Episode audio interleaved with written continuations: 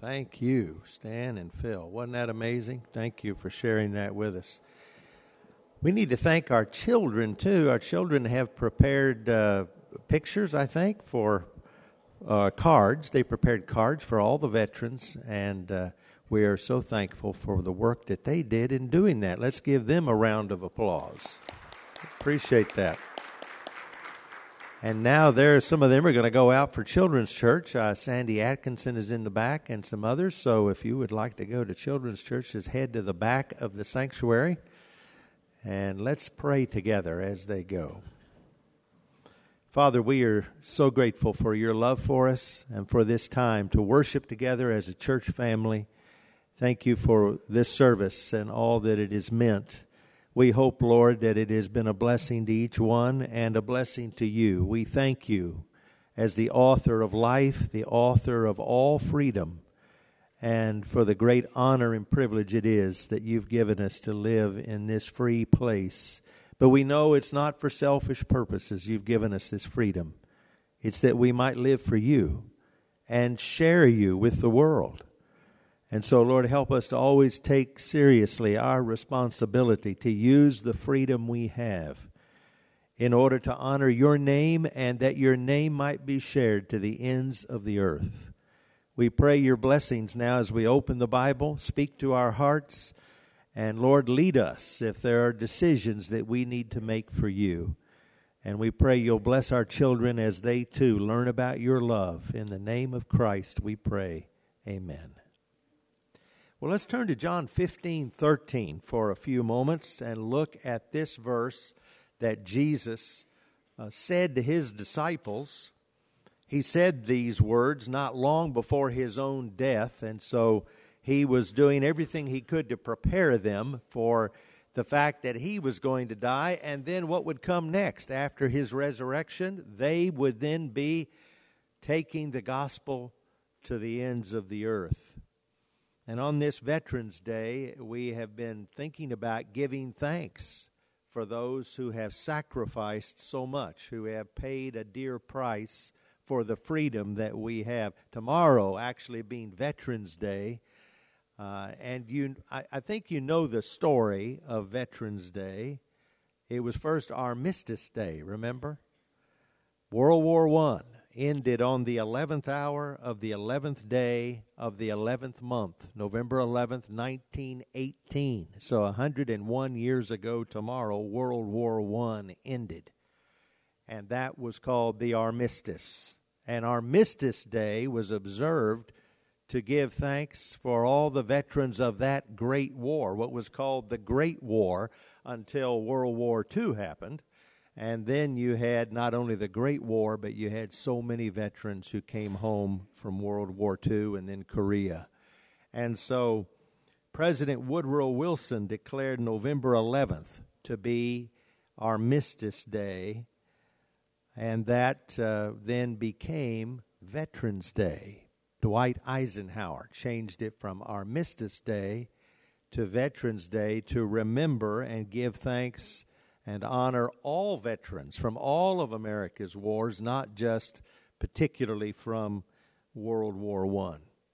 And so each year we honor those who have so selflessly served. When you think about it, the the youth of our country, uh, these guys and and ladies who lined up in front here uh, they're not as young as they used to be. I'm not. I'm not cast. I'm not either. I'm not casting stones. But you know, most of them, when they served, they were 18, 19, 20, 21 years old. They were very, very young. At least when they began their service. Some of them served for a career.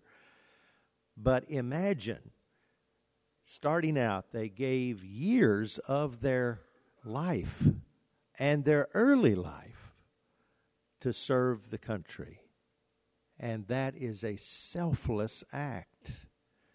Uh, they gained a lot from it. They learned a lot. They, they did a lot.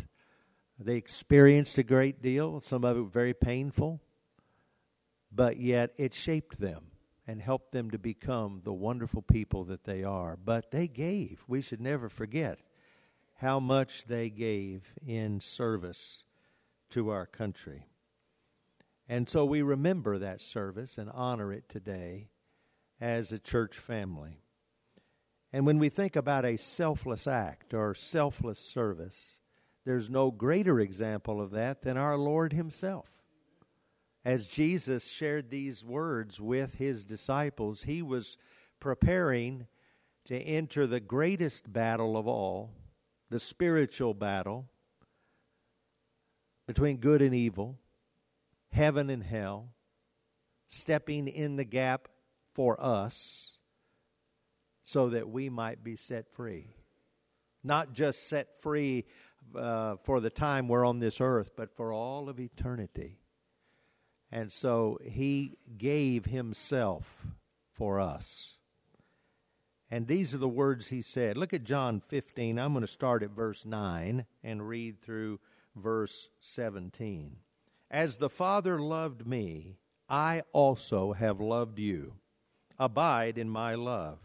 If you keep my commandments, you will abide in my love, just as I have kept my Father's commandments and abide in his love. These things I have spoken to you, that my joy may remain in you, and that your joy may be full.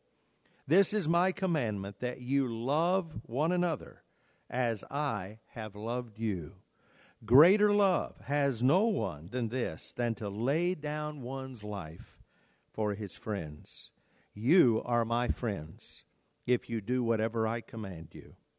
No longer do I call you servants, for a servant does not know what his master is doing. But I have called you friends. For all things that I heard from my Father I have made known to you. You did not choose me, but I chose you and appointed you that you should go and bear fruit and that your fruit should remain, that whatever you ask the Father in my name, he may give you. These things I command you, that you love one another. So, we as Christians, as followers of Jesus, we are called to follow this great command of Jesus, and that is that we love one another and that we be willing to lay down our lives in service to Him.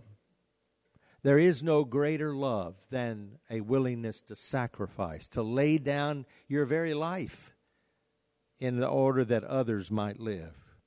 We all have a life to give. We've heard and seen of, of our veterans the life that they gave, part of their life they gave to serve our nation, to serve us, and to serve the cause of freedom itself. And we have a life to give too. You may never have been in the military, but you, as a Christian, are in the Lord's army. Did you know that? And you are called to a lifetime of service. And then when we go to heaven someday, we're going to be serving there too. The same God that we serve now, the same Lord Jesus, we're going to serve forever. And so we have a life to give. And those two words should go together life and give. We're not God didn't give us life that we might be selfish. He didn't give us life to live unto ourselves alone. We are to live our lives for God, and God, through us, would use us to love others in the way that Jesus has loved us and has loved all who will come to Him, all who have the opportunity to give their life to Him. And that, of course, he seeks to draw all men unto himself, but not everybody is going to receive that great gift. But God has given us all a life that we can give. We still believe that God is the author of all life. There are a lot of people that don't believe that anymore. Uh, they think that, you know, we're just accidents. And frankly, sometimes we kind of act like we're accidents waiting to happen, don't we? but we're not accidentally here.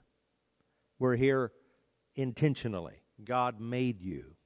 He knew you before you were ever formed in your mother's womb. And so He is the author of your life. And that means that your life has purpose, it has meaning. And that life is to be lived for God, to love Him, and to love other people. And so the question is who are we serving? We're all serving someone or some cause, every single person. It's not a matter of whether you serve, who do you serve? What do you serve? Your life should be lived as a sacrifice for God and for His kingdom and for the, the people that He wants to reach so very much. So often people take the life that God has given them and use it for purely selfish ends. There is no love. There's no love for God, there's no love for other people. That is a wasted life. That is a life that has missed the point, that has missed the mark which is what sin means, right? The word sin means to miss the mark. And when a life is under the control of sin, it is missing the point. The, the point for which they were made and what life is really all about. And so Jesus here is saying to the disciples and to all who would ever follow him, I'm commanding you. This is not an option. This is what you're here for as a Christian to love one another. And then he added, Greater love has no one than this, than to lay down your life for your friends. And then he said, I have called you friends. So Jesus was about to lay down his life for us, wasn't he? So when he said, Greater love has no one than this, than to lay down his life for his friends, he was talking about himself too, primarily. And then we are to follow that example, to live our lives in service and in sacrifice. Jesus stepped forward. God stepped into human history through the person of Jesus Christ and took on flesh. We're going to be celebrating that and observing that very shortly, all through the Christmas season. He did that so that he could stand in the gap for us. He loves you. Jesus loves you. Look at verses 9 through 12.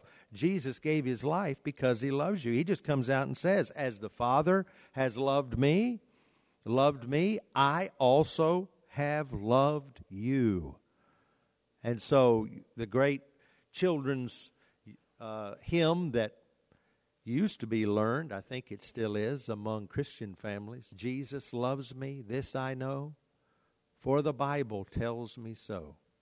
Why, do, why was that song written? Because Jesus said, I love you. I have loved you. Jesus loves you. And that is the basis of all life, really. He made us because He loves us. He came and gave His life because He loves us. He will forgive our sin because He loves us. And now we live our lives in service to Him and to others because Jesus loves us and we have experienced His love. We are commanded to love as He loved us. Now, how did Jesus love us? Unconditionally, right? I mean, Jesus died for our sin. He didn't say, now, if you've committed certain sins, uh, uh it's too late for you. I'm not going to die for those sins. He died for all of us, for all sin, for all time, unconditionally. And then he says, Whosoever will may come. Whoever calls on the name of the Lord will be saved. And so that's how Jesus has loved us. And he tells us to love others the way that he's loved us. And so that means we have to be willing to look beyond the fault in others and see their need like Jesus did us and be willing to say, if Jesus would forgive a dirty, rotten sinner like me, then he'll forgive others. And therefore, I need to be willing to forgive. I need to be willing to love and care for other people who have failed, just like I have failed, because Jesus loved me in my sin and forgave me when I called on his name. We are commanded to love as he loved us. Now, how did that love, what shape did it take? It may sound familiar to some of the, the things we heard from our veterans. Jesus left comfort and safety, didn't he? He left heaven. He didn't have to leave heaven and come to earth, but he did because he loved us. His love drove him. He was willing to leave comfort and safety for us.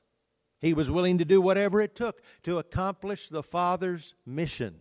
The mission was to pay for sin so that we might be forgiven, to purchase us back from Satan and death and hell. Jesus was willing to do whatever it took to accomplish that mission. He took on flesh. He lived a sinless life in a sinful world.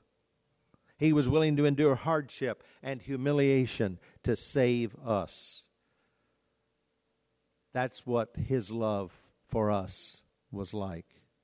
And he was willing to literally die in our behalf. And he did die for us to win freedom for us, that we might be free from sin and that we might have eternal life. This is the kind of love that Jesus has for us. And we're called to live that kind of life. Willing to leave comfort and safety, willing to do whatever it takes to accomplish the mission of taking the gospel to all people, willing to endure hardship and, if necessary, humiliation, and willing to lay down our life for Him. Now, lay down your life can mean you die like Jesus did, or like many of our uh, fallen heroes in American history. They've been willing to literally die, and they did die. So, lay down your life for some means to die physically. And there are great heroes of our Christian faith who have gone to their death because they were serving Jesus and sharing his love with people. But also, you lay down your life as a Christian. We are to do that every day. I die daily. That's what really should be true in your life and mine. We die to self, we die to sin so that we might live to God and that our life might really be His life being lived through us. Didn't Paul say that he had already been crucified with Christ?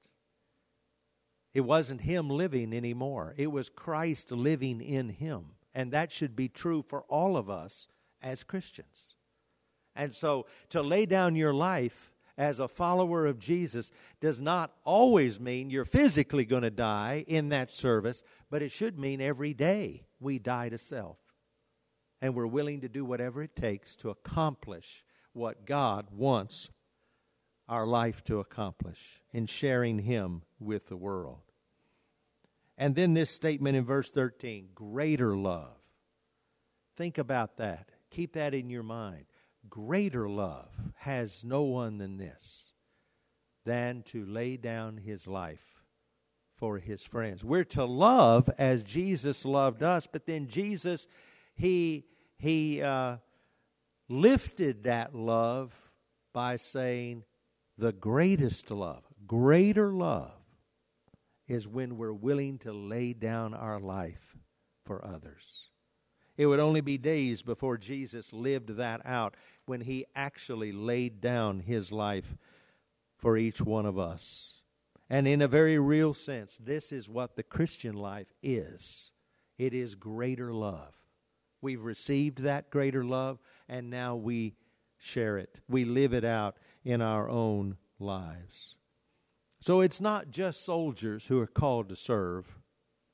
They have served, they have served wonderfully, and they continue to serve.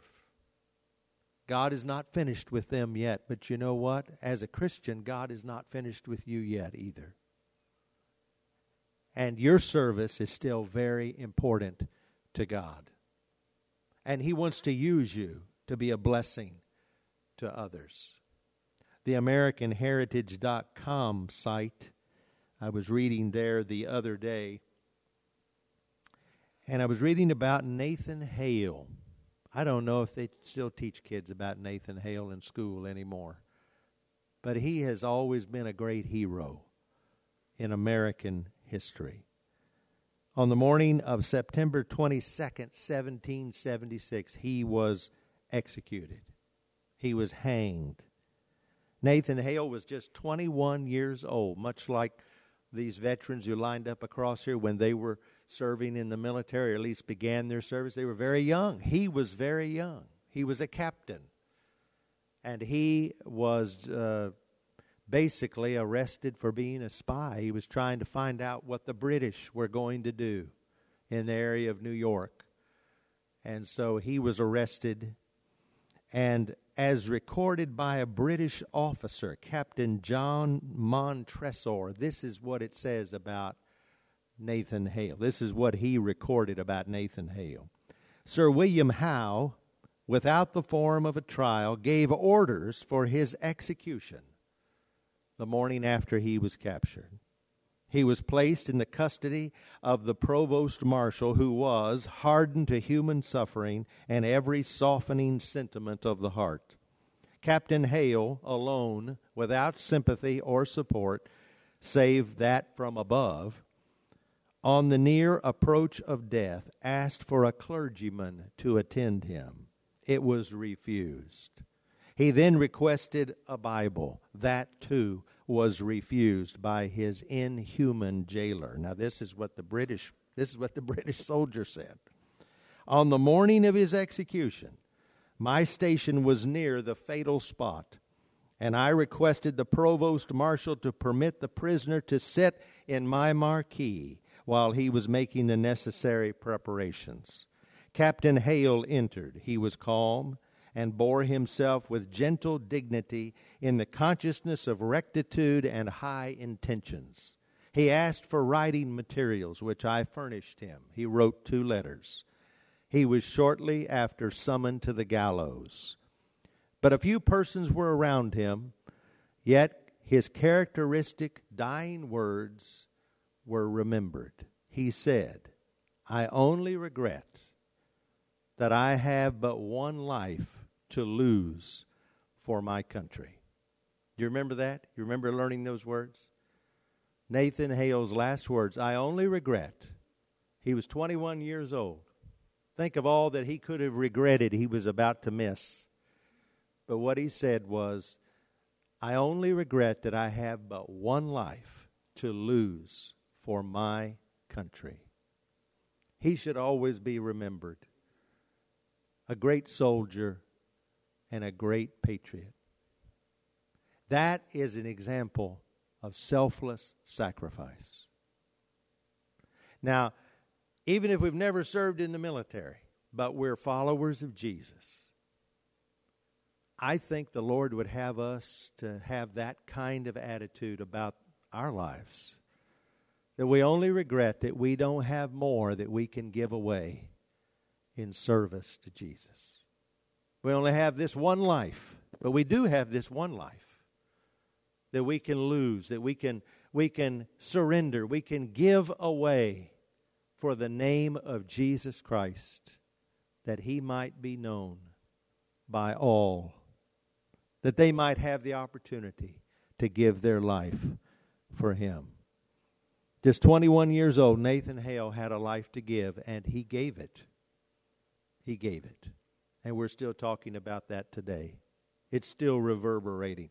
When you are willing to give your life away for a cause greater than yourself, it has ongoing effect and implications. And when we give our lives away for the cause of Christ, it has eternal implications. So we're called to give ourselves away.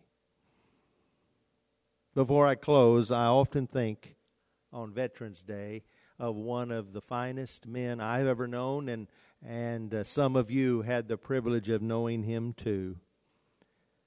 A veteran who was right here in this church, who was also a preacher, a man named Don Maples.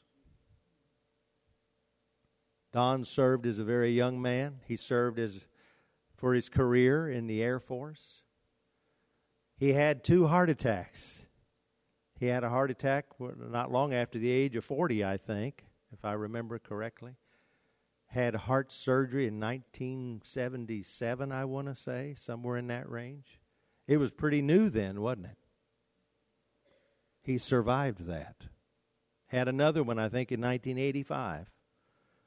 And those of you who knew Don knew that he he he had difficulty because of all of that that he went through with heart surgery.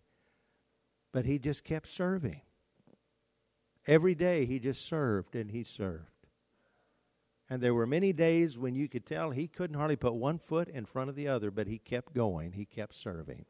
He not only had served our country, but he saw his life as his job to serve the Lord.